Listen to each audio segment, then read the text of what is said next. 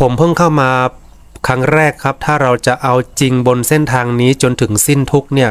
ในคราบของคารวาสแม่สอนหน่อยครับว่าต้องเริ่มใช้ชีวิตหรือปฏิบัติทางตรงอย่างไรครับ คือถ้าจะเอาจริงจริงๆอะไม่มีข้อแม้ไม่มีเวลาเวลากับการเจริญสติหรือการปฏิบัติ ไม่มีแยกว่า อันนั้นทำงานอันนี้คือการภาวนาต้องไม่มีแยก ทุกขณะปัจจุบันหรือทุกลมหายใจ มอบให้กับการภาวนาเลย จะมีสติตั้งมั่นอยู่ในลมหายใจในทุกขณะ อันนี้พูดถึงเขาจะเอาเอาเร็วนะ เอาคือแบบพ้นพ้นทุกข์อะต้องไม่มีเรื่องราว ไม่มีเรื่องราวในการแยก ไม่มีบุคคล ไม่มีเวลาไม่มีสถานที่ไม่มีข้อแม้กับการภาวนา แล้วก็มีการฝึกฝนแล้วฝึกฝืนตัวเองเป็นอย่างมาก ไม่ทำตามอารมณ์ ไม่ทำตามกิเลสตนเอง เนี่ย แล้วทำอย่างเงี้ยให้ต่อเนื่องต่อเนื่องต่อเนื่อง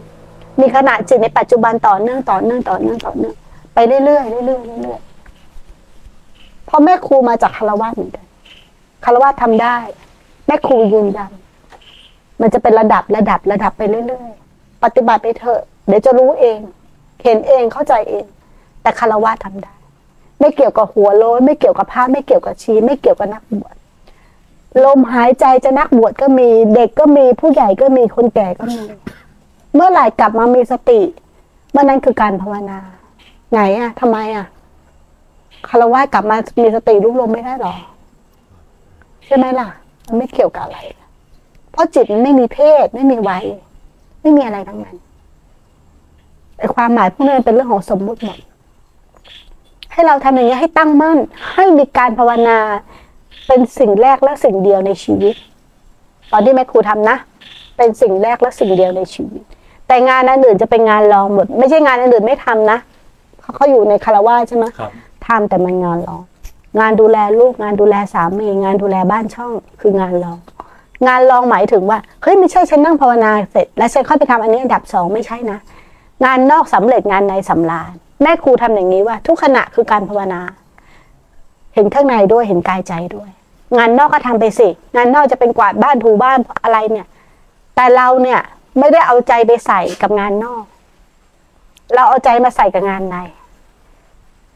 แต่งานนอกมันจะรู้ว่ามันทำอะไรอยู่ แล้วมันทำได้ดี เพราะมันไม่ได้จิตส่งจิตออกนอกครับ มันจะทำได้ดีด้วย มันจะสำเร็จทั้งงานนอกและงานในควบคู่กันไปได้เลยคู่กันไม่ได้เลยธรรมะคือหน้าที่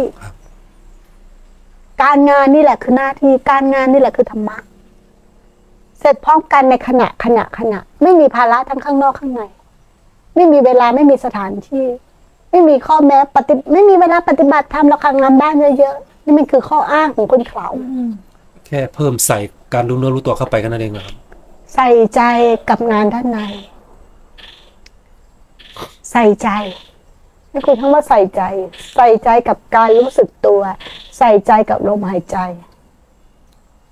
เป็นอันดับแรกแค่นั้นเอง